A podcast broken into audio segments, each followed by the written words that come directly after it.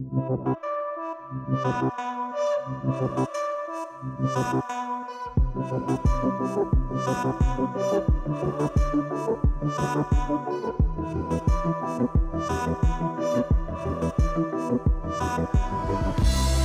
back.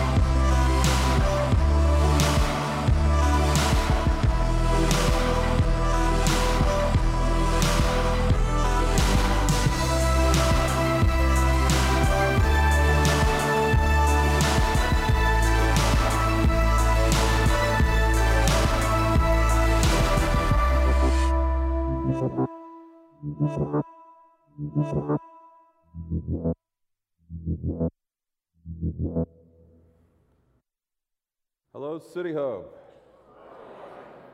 Well, I don't know about you, but I'm glad to be home. Uh, we had the opportunity to be in the Netherlands and minister there at a church and had a great time, but it was cold, and it's good to be back home where it could be cold one day and rainy the next. Who knows? But uh, it's great to be back. Great to be with you. I want to welcome the Mobile campus, Foley, Bay Minette, the guys at Holman. Thank you so much for choosing to be part of our worship experience this weekend. Uh, I I, want to tell you that last week, you know, there's seven hour difference in time, so we were able to stream in on the uh, this service last week. So incredible. The worship was phenomenal. Trey did a great job continuing the series, and uh, man, it was just like I was with you guys. Uh, and uh, so, all, all, these guys that are online, uh, they're, they're really they're really getting good stuff. So, it's just uh, amazing what technology can do today. And our team does a great job too. Can we give our team a big hand? We've got a great group of guys.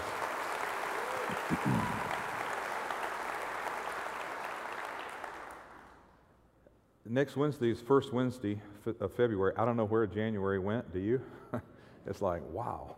Uh, but I want you to come. Uh, a, a, ministry, a colleague in the ministry that we started supporting when we started the church. His name's Jim Mather. He's with Friends of International in Mobile. They're on the uh, USA campus. Uh, he was a missionary in Pakistan. He came here. Their, their objective is to reach the internationals who come into USA. I think it's like the fourth largest of internationals in, in our country. And so their, other countries send in their smartest and their brightest. So he welcomes them, greets them, uh, hospitality, they're foreigners, builds relationship, and then they start asking about Christianity. He's led a lot of people to the Lord all over the world. Uh, hopefully, we're going to have some of the students here that have uh, met Christ since they've been here. You'll hear some of their stories. But I'm going to spend some time with Jim because Jim is, uh, he's, not only is he a passionate missionary, but he is also a, a very prophetic man in understanding the season and the times we're in now, uh, the Muslims, what's going on there, this whole refugee piece, how he's ministering to those people, what's going on. So we're going to discuss a lot of that. So I think it'll be a good time for you to come out and be part of. Uh, I want to continue this series, and if you want to follow with me in Numbers 13 and then Joshua 24. I, I, want to ask you this. How, how many of you uh, have dreams and goals for, oh, okay, good. I was going to say four people.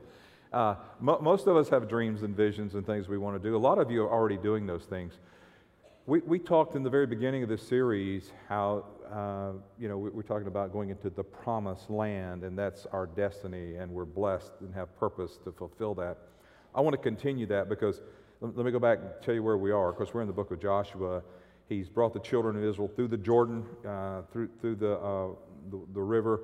Uh, the first battle they have to face is the wall, are the walls of Jericho. Uh, Trey talked about facing the wall last weekend. And, and, we need to face the walls of our Jericho. And, and you may think, well, what, what makes up the wall of our Jericho? Because naturally, we can't go back in time 3,000 years to that setting. Well, not only we're going to talk about what makes up the walls of our Jericho, but we're going to talk about what's behind the walls.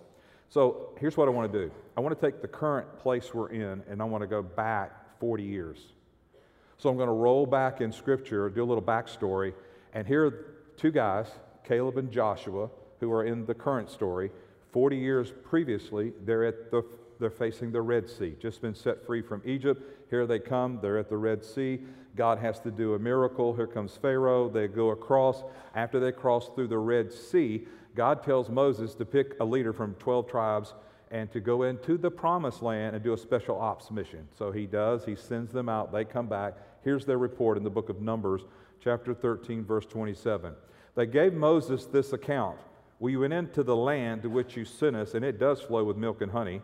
Here it's, it's, here's its fruit, because they, they brought this big, massive grapes on a stick and all that. Uh, verse 28 But the people who live there are powerful, and the cities are fortified and very large. We even saw descendants of Anak there. That's where the giants come from. Now, drop over to verse 29 and it's going to list the, the, the, people groups that are in the promised land. They're already living there. They're there illegally, and, but they're living there. The, the Amalekites dwell in the land of the south. The Hittites, Jebusites, Amorites dwell in the mountains. The Canaanites dwell by the sea along the banks of the Jordan. Verse 30.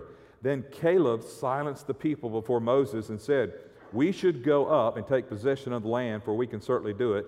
But the men who had gone with him, the other ten, we can't attack those people. They're stronger than we are.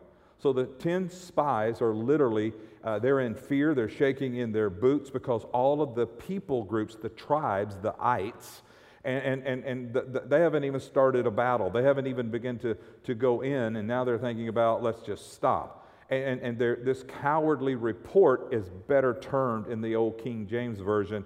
Uh, King Jimmy says it like this We be not able to go up against the people, for they're stronger than we are. So here, here's what I want you to see these 12 men had the attention of the nation out of, out of several million people. Now, it depends on what you read and where you read, anywhere from 1.8 million to 3 million people. Okay, so 12 men chosen out of a couple million people is impressive. So they, are on a mission. Their selected group was, it was a, a notable honor. And, and notable means to be significant enough to deserve attention or to be recorded. So, all of the hopes and dreams and the desires of the people who had been in bondage to have their own promised land, to be free and run with their dreams and their destiny, it, is, it rests on these men and their response to what they encounter in God's land of promise. So, they're at least notable enough to be selected to the job, and they were notable enough to be recorded in the Old Testament. And, and the only reason these guys were notable was, was because uh, they, they, they insisted we're not able. And if you notice the word notable and not able, they're spelled exactly the same way. There's just a different space between the T and the A. Notable, not able. So they have convinced themselves that they were not able to take their promise, and they're convinced the whole nation by throwing the nation into a, a mindset of panic. So the 10 men are the most noted, celebrated losers in the entire Bible. That's what we note them for. Because they refused to face the giant, the walls, they refused they, they, they clung to the lie we're not able, we can't do this. There were giants in the land. Joshua and Caleb verified it. And yes, they were bigger and they were meaner and, and more intimidating than probably any group of people they'd ever seen because they've, been in, they've been in slavery their whole life. So, this intimidation, the 10 spies begin to see themselves uh, not as men, but as grasshoppers. Well, what about today? Well, everyone who wants the promise God has for you today you have to face giants. There's no way around it. However, the modern day giants have the two normal instinctive responses to people who want their God given promise. So the response is the same. Here's the response it's in intimidation. That's what they do. And then it, the intimidation brings forth feeling inadequate. So the moment they said, We're not able, they were toast. And, and, and, and why were they not able? Because of their way of thinking. They were intimidated, therefore, they felt inadequate. Now, uh, let, me tell you about intimidation and feeling inadequate. And th- this is a story, and I hope this doesn't give you the wrong impression, but I was about 10 years old. There was a kid next door that I grew up with. I've told the story before. I'm going to go into a little more detail because I want to tag the next week, too. So, this kid was a big kid. Uh, somebody said, Well, you're, you're pretty big. No, I, I was a stick, okay? I was a kid. Uh, I was a little bitty guy and, and, uh, in, in size, but this guy was huge. I mean, he was a couple years younger than me. He was a bully, he was mean, he was hateful. And I knew one day it was going to happen, but I, I stayed away. I was intimidated. And then one day he did something to my little brother, and that was it. So, Dad always said, if they're bigger than you are, take you uh, an equalizer. So I took a bat. I took a bat. Now, listen, I did not hit him in the head, but the octaves of his voice changed.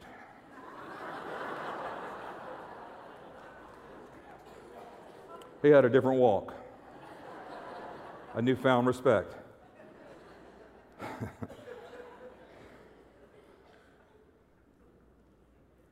Today, in the 21st century, there's a diverse tribe of giants leering and mocking adversaries that threaten our peace, our well being, and our very existence. There are giant diseases, giant disappointments, giant depression, giant addictions, giant financial reversals, giant career setbacks, giant family breakdowns, giant personal failures. And this, yes, you can even roll it into, oh, yes, a heart attack, a loss of job, a spouse with cancer, fighting off a foreclosure. All are legitimate giants. But listen, what is the greatest giant of all? The biggest giant of them all is God.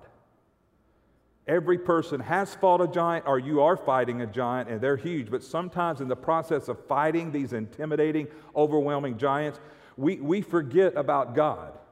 God is the greatest of all giants. Joshua and Caleb knew this, and that's why they stood up and spoke against the negative words they were speaking.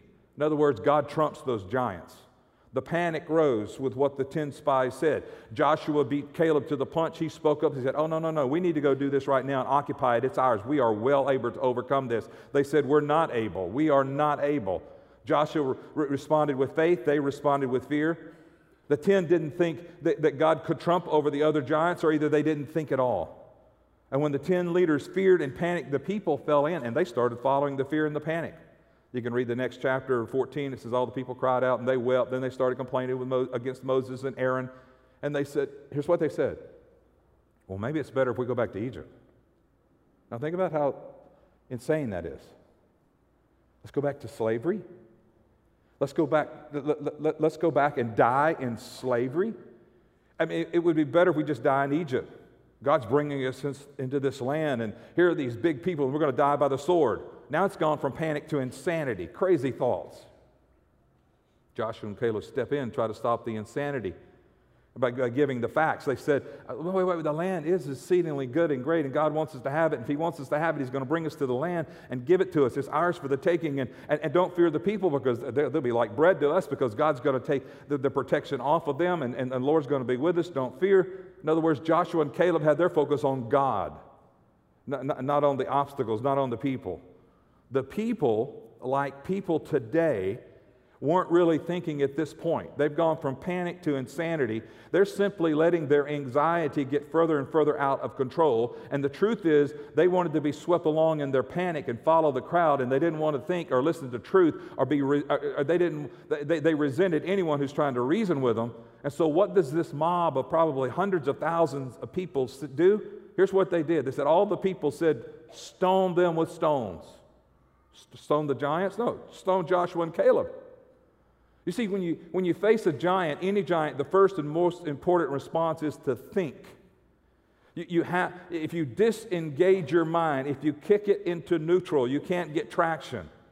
Well, why do I need to think? Why do I need to put my mind in gear? Because that's where you're going to think about what you believe in God. Because what you believe in God is true, because He claims to have all power. If He doesn't, then you are defeated. He claims to be in absolute control. If He's not, then you, you can't, He can't protect you. He can't give you victory. On the other hand, if He does have all power and if He is in control of everything, well, that changes every dynamic about where God wants us to go. So, if you're going to take your promised land, you're going to have to fight the giants. But in order to fight, you first have to be strong in the Lord, strength of his might, what you believe in him, understand who he is. The 10 were not strong, Joshua and Caleb, they, they were strong, and that, that's why we're studying this story 3,000 plus years later. Now, let's go back to the current story in Joshua that we've been looking at for two weeks. 40 years to the day after the 10 spies refused to fight the giants, Joshua, now the leader, says, Hey, it's time to move out. Let's go. We are able to take the land. 40 years in the wilderness took a tremendous toll on Israel. Watch what happened. The 10 spies and all of the generations over 20 years old all died in the wilderness during the 40 years. And Joshua says, Wait a minute. It's time to take it. Joshua and Caleb are still there. It's time to take it, and we're going to take a new generation into the promise that has been promised to us so many years before. After 40 years of serving Moses, Joshua has served him. You understand, Joshua, uh, the people, they don't understand anything about a promised land being free. Their fathers and grandfathers and great grandfathers, everybody's been a slave. Everybody's been controlled. Everybody's been manipulated. They don't know anything about freedom. And so here comes Joshua. He serves Moses, and then God promotes him to be the leader. And he says, You know what? We are not going to waste another generation. We're not going to waste another time and a season wandering in the wilderness. We are going to take this land. And so what did they do? They took the land. Listen to Joshua's philosophy of life. And Joshua 24 15, the last part of the verse, here's his philosophy of life. And, and, this has been going on since he was set free from Egypt. But as for me and my house, we'll serve the Lord. He uttered these words, he's, he's at the end of his life, but that has been the compass that has guided his thinking all through his life.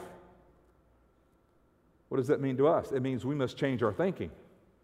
If we're going to see God's promises correctly, we must get our thinking changed. We, we don't need to dress up our, our thinking, we need to change our thinking.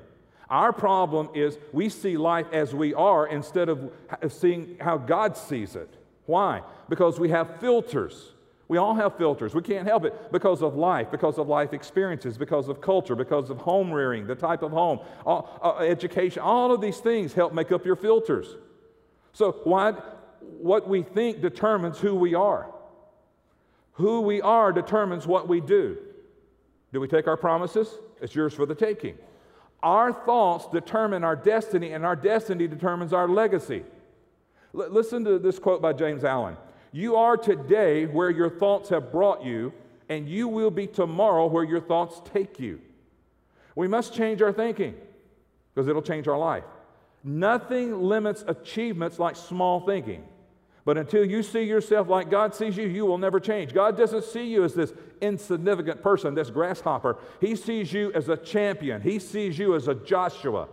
And He wants to put you on the path to your promised land. And yes, there have been generations that have squandered their time and never reached it. And maybe you have family that has never reached it and they wasted time. But He's saying, now is the time for you to realize who you are in my eyes and that I have placed you in a promise and that I am going to make a champion out of you and you are going to take your promises.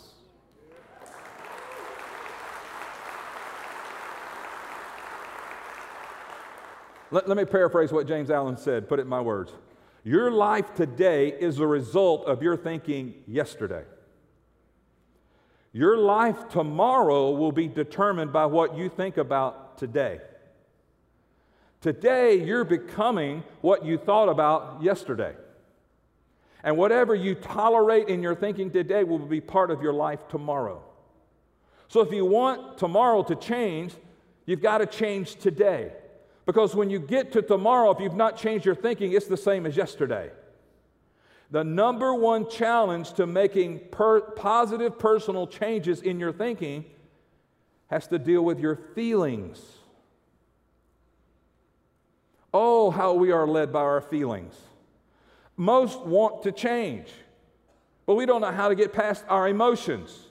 We don't know how to get past our feelings. So, what does that create? It creates the problem. What's the problem? The problem is we let our emotions rule us. We let doubt, we let fear, we let fear, we let panic. You know, have you ever noticed how everybody's happy when the money's in the bank and your mother in law likes you and she went back home and, and, and, and, kids are behaving good and life is good and everything's good. But see, when money's tight and the job's falling apart and the kids are a problem and, and, and, and you get this thought everything's bad and you listen to too much negative news and everything's going wrong and, and you say, I don't feel so good. Why? What's wrong? You've talked yourself into a wilderness. We talk ourselves into the wilderness, and in that moment, you have to choose. Am I living my life the way that I am going to see God's truth come about? Am I living my life to be a champion? It's a matter of choosing to not let your emotions dictate. And, and listen, there is a way to not let your emotions dictate and control your thinking. Let, let me show you how. See, I must control my thoughts because my feelings come from my thoughts Therefore, I can control my feelings by controlling my thoughts. It's not if a negative thought's going to come, it's what do I do when negative thoughts come? What do I do when non productive thoughts come? Well, you don't have to think on them. And, and here's how that works if you're willing to change your thinking, you can change your feelings. If you change your feelings, you can change your actions. If you change your actions, you can change your life. But here's the bottom line here's the problem with us most of us are complacent. We're satisfied. We're satisfied being average. No, no, no, we, we see, we need to be at least one notch above average to be champions in life. But complacency and indifference is killing us. Well, let's just go back to Egypt. Let's just go back. It makes no sense. That's not God's promise for you. Good thinking creates a foundation for good results, and I can prove it. The Proverbs 23 and 7 says, For as he thinks in his heart, so is he. Something is not settled in your heart until it, it, uh, unless it's first embraced by your thinking. The heart is a place where a conviction is settled, and the mind is a place where you decide to do it or not. The mind is deciding, but when it gets to your heart, it's settled by your conviction. So if you don't get your convictions right, your convictions can lead you wrong. Your convictions about who you are, your convictions about your identity, your convictions about how God sees you, and God has plans and a purpose for your life. If you don't get your convictions right, then your wrong convictions will lead you. In other words, when we stop healthy thinking, the potential for increase in our life dies. I mean, good thoughts produce good results, bad thoughts produce bad results. When we stop thinking, taking ground, advancing, changing, growing, get, getting in our promises, here's what we do we adopt the giant of maintained mentality. And that's the subtitle of this sermon. The giant of maintained mentality. Listen, the problems we face today cannot be solved on the same level of thinking we were on when they were created. Did you hear me? The problems you face today cannot be solved on the same level of thinking you, they were when they were created. Average people just want to maintain. I'm, I'm, okay. I don't want to rock the boat. I just want to maintain. Just, just, I'll be okay if it's, I'm fine. I'm fine with average. Just maintain. Unsuccessful people, all they think about survival. Let me get through one more day. Let me just survive one more day. Successful people, they focus on advancing. They focus on taking ground. Successful people have the attitude of Joshua. Oh no, the Lord said it's there, it's mine, we're going to go take it. So life is a battlefield. Anybody agree with that? Yeah, life's a battlefield. Some battles are chosen and some battles are thrust upon us. Most battles are fought and then won or lost in our minds. The outcome is almost always determined in the mind before one in the heart. That's what the writer said. As a man thinks, so is he. So to change, we must learn how to change our thinking. I'll, show you what I mean. I'll ask you a question. Please don't answer this out loud. How do you see yourself? How do you see yourself? Do, do you see yourself as a victor or a victim? How do you see do you see yourself as a champion or a loser? Do we look overwhelmed when we see obstacles or giants? When we see the task or the fight that's ahead of us? Do we go into panic? We, see, we must change how we look at self. Well, well how do you do that? well, let me ask you this What do you feed your mind? Well, I'm not really sure. Well, listen to what comes out of your mouth. Because what comes out of your mouth is in your heart. You see the spiritual metaphor of Jericho in that the walls must come down? Here's what it means the strongholds of unhealthy thinking must fall. For us, for you to go into your promise, the stronghold of unhealthy thinking must fall.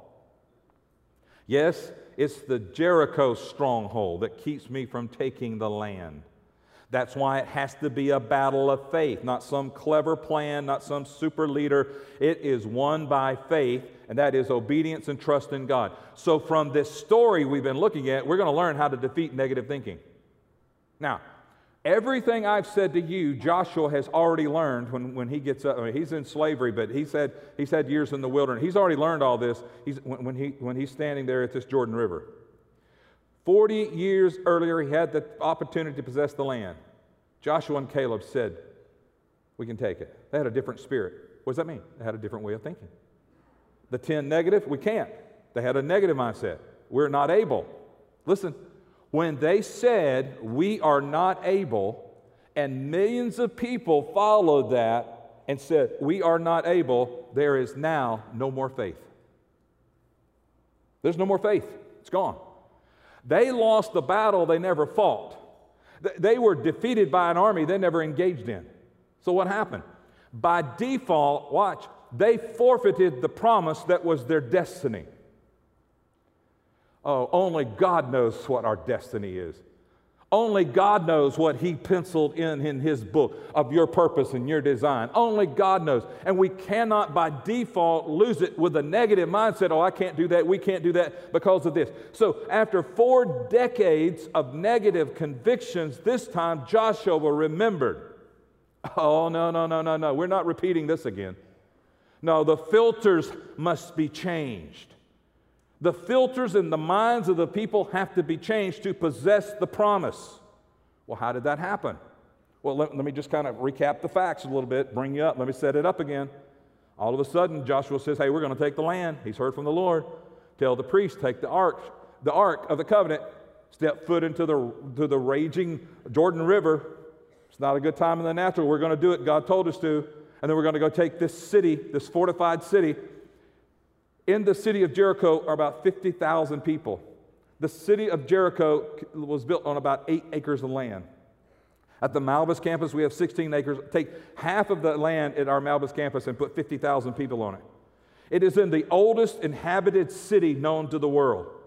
Doubled walls. I'm going to explain the walls to you in this series. It is incredible piece of architecture. It's no wonder it's impenetrable. And so go, we're going to march around it. We're going to be silent and we're going to shout, and the walls are going to be leveled. Joshua had about 40,000 men of war. He had priests who would bear the ram's horn and they would shout with the ram's horn. He had priests who would carry the Ark of the Covenant that was being carried on their arms or on their shoulders, and then the men of war would follow them, and then all the rest of the people. Two million people. They're following them, and once a day for six days, seven times on the seventh day, they're marching around. That, that's the processionalists marching around this city. So here's what I want to end this with I want to show you principles behind the filters being changed. These people have slave mentality, they have wilderness thinking, and now they're looking at their promise, but there is an obstacle in the way that is massive, and God is leading Joshua to change the filters of the minds of his people. So, watch the principles. Here's number one seeing the spiritual first. Joshua does, he, he, he, first he sees in the natural, but then remember, he encounters the commander in chief. See what God has promised, see what God's going to restore. Joshua, I'm giving you this city. I, in, the natural, Joshua, I, I see walls. It looks impossible, but faith is the power by which God speaks and brings things to pass. See what God has promised you. And I'm going to bring it to pass, Joshua, but I need you to see, and then I need you to speak and believe. So, watch. He saw Jesus, the commander in chief. He heard what he said, the plan and the strategy. He believed. He went to his leaders and told the leaders the plan. Then he told the people the plan. So, he spoke it to the people. That's the spiritual. Here's the second principle obey in the natural. Obey in the natural. They had a seven day exercise of obedience. Why did God do that? 13 times they're going around this thing. Why did God do that? Why this plan? Understand that this exercise of obedience took their victory meter, if you will, and increased it every time they went around it. So the more they looked at, faced the walls and marched around the walls, their hearts started to change to think, we can take this. We're, we're going to take this. Don't know how. They marched around the walls and the shadows of all these overwhelming odds, this huge building, the circumstances. Why did God make them start off with the hardest, the biggest, the, the most difficult obstacle? Here's why. Listen. God wanted his people to gain experience with big obstacles. The bigger the dream, the bigger the promise, the bigger the obstacle. He wants us to experience big obstacles because the longer you look at the walls, the less overwhelming they seem. And here are these people with this negative mindset because they remember their fathers had, had died and perished in the wilderness because of small mindedness. They, they're not looking at the walls, they, they, didn't even get that far. They, and so they're not changing their thinking. It cost them 40 years of their life and they, they didn't die in the promised land. Joshua said it's not going to happen to this generation. It's the same land, the same promise, the same God. The battle's not won in the wilderness. We've learned that. So we're going to stay focused on the God of the promise and we're going to obey. So he saw the spiritual, he obeyed in the natural. Here's the third principle they call the Holy Spirit. The sound of the trumpets, when the priest did that, that that's a type and a shadow of calling the Holy Spirit. Listen, when facing my Jericho, I need to hear the Holy Spirit walking the walls of my Jericho and my mindset and the strongholds that the enemy tries to stop me, I need to hear the Holy Spirit every day. Why? Because the Holy Spirit always says the same thing the commander in chief says. What does Jesus say? I am with you. I will never leave you. I will never forsake you. You just march on. So here's the principle. You got to see the spiritual. You got to obey in the natural. You got to call the Holy Spirit. And number four, this one is be silent. Now, this is the key. The walls are not going to come down unless you're silent. Well, why? Why be silent? If they did talk, they would complain. If they did talk, they would say, This is the stupidest thing I've ever heard of in my life. I don't know why we do church like this. I don't know why we have these times. I don't know why the music's so loud. I don't know why we use lights. I don't know why, why, why, why. Hmm. I have to be careful right here. what comes out of your mouth goes back into your heart to reinforce your convictions. One of the most spiritual things you can do is shut up. And somebody ought to say, Amen.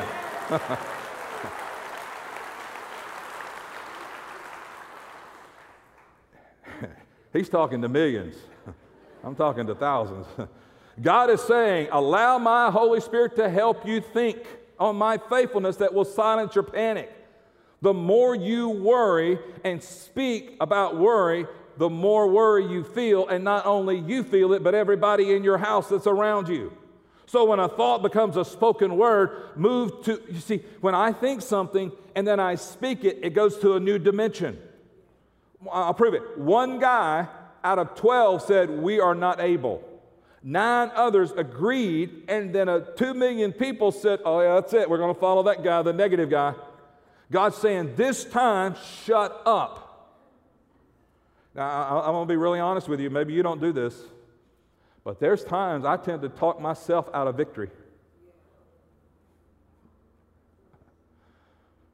Not, not out loud, but internal questioning, internal questions and complaints, and, and, and I can talk myself into, you're, you're not able.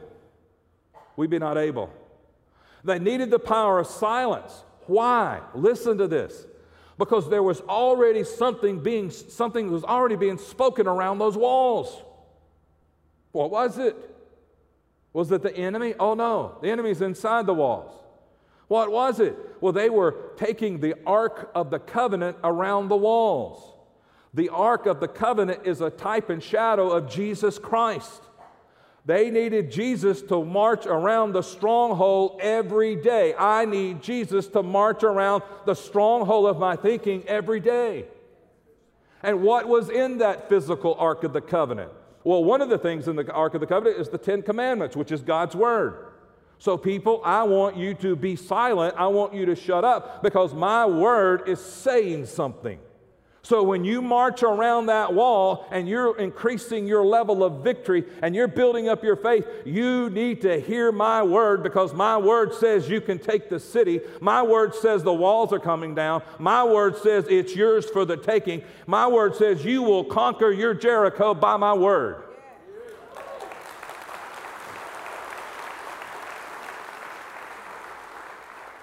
Jericho fell because of God's word said it would. God's word always trumps. So look at the principles. Watch this. See the spiritual, obey in the natural, ask the Holy Spirit, be silent, and then shout. Now, watch. Here's what they're doing. You, you got to get the picture. They've been in the wilderness, they've been in slavery. And here they are on this project, one time a day, six days, last day, seven times. I can see them on the last day. Now they're seeing in the spiritual. They've been obeying in the natural. The Holy Spirit's with them. and saying, just keep going. They're silent. They're, they're silent. They're hearing. They're hearing. They are so pumped up with faith. Watch. They shout before the walls fall. I mean, anybody can shout after the walls fall. God wants you to shout your promise before the answer comes. See, the shout was a confession of faith saying, God is giving me this city. God's giving me this promised land. God's giving me my destiny, and I'm shouting it and believing it before it ever happens. And Joshua won because he saw, listen, he saw Jesus at the battlefield. Remember the encounter with the commander in chief? And Joshua lifted up his eyes, and behold, a man stood there with a sword. And, and, and Jesus is already there. He's already in the middle of the situation. He's already in the middle with the ark, changing the mindset of people. And when Jesus is in the middle of our mindsets, victory is given because our minds are changed. The giant of maintained mentality was leveled the stronghold of mental thinking. It's a, it's a giant that, that we just maintain mentality. That giant was leveled and they walked into their promise. Here's the visual I have for that. It's been,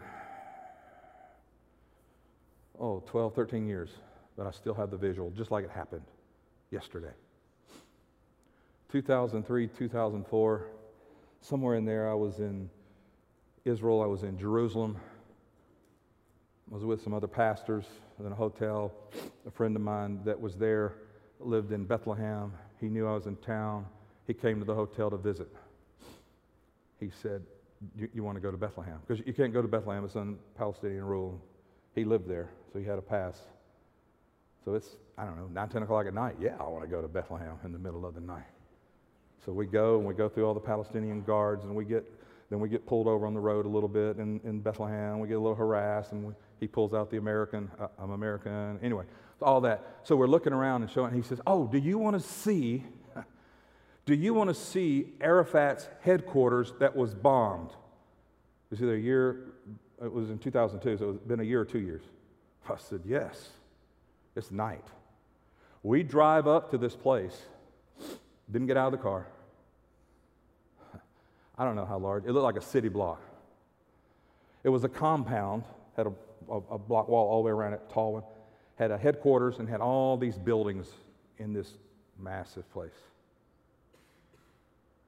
I'll never forget it. Every stone, every block, everything was about this size, and it was level completely level, like nothing had ever been there before. You could have literally walked across that place. First, I thought, man, that's a powerful bomb. He said people that lived miles away, their windows blew out their house. Five miles away in Jerusalem, you could feel it when it happened. But here's, here's the visual that I have. Listen to me.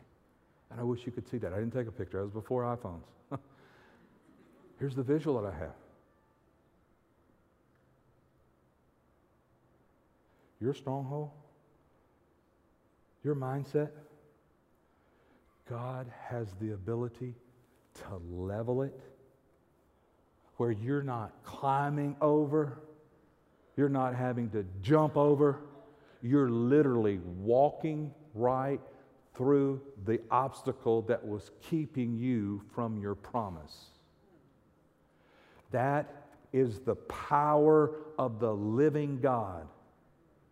And He is the ultimate giant. And what His word says, it will not return void. And His word spoken over you is so powerful. But His power and His authority to tear down those strongholds that are in our mind that limit us He's saying, uh, you got to get this spiritually. Hey, you got to obey in the natural. Hey, you, you got to call on the Holy Spirit. He needs to help you. You got to be quiet. You got to listen to me. And oh, by the way, I want you to go ahead and shout for the victory before it ever happens.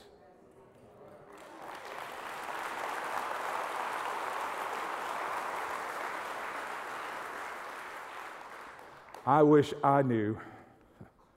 I wish I knew just this much of what God's potential is in your life. Because I think if you had a glimpse of it, it would change your whole mindset.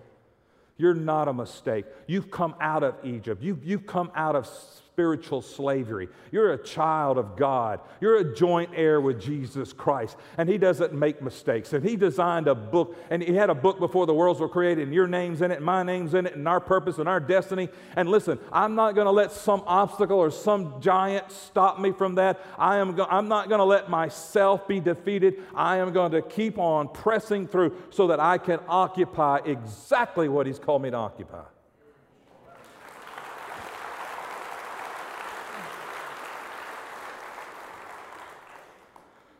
Lord, thank you so much.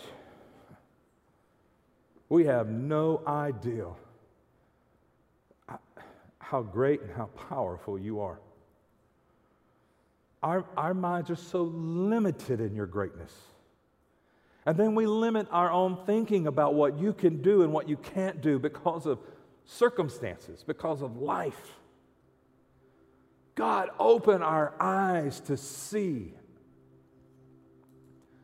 that what you have is so large and so incredible that only you could set it up. And why wouldn't we expect giants to be there? Because the enemy doesn't want us to fulfill that. Because if we fulfill that, then we're going to enlarge the kingdom of God, and he hates the kingdom of God. But we're called here to build up the kingdom of God. So, Lord, remind us in this message. Give us the heart of Joshua uh uh-uh. uh That promised land, it's ours for the taking. Yours for the taking. Yours for the taking. In Jesus' name.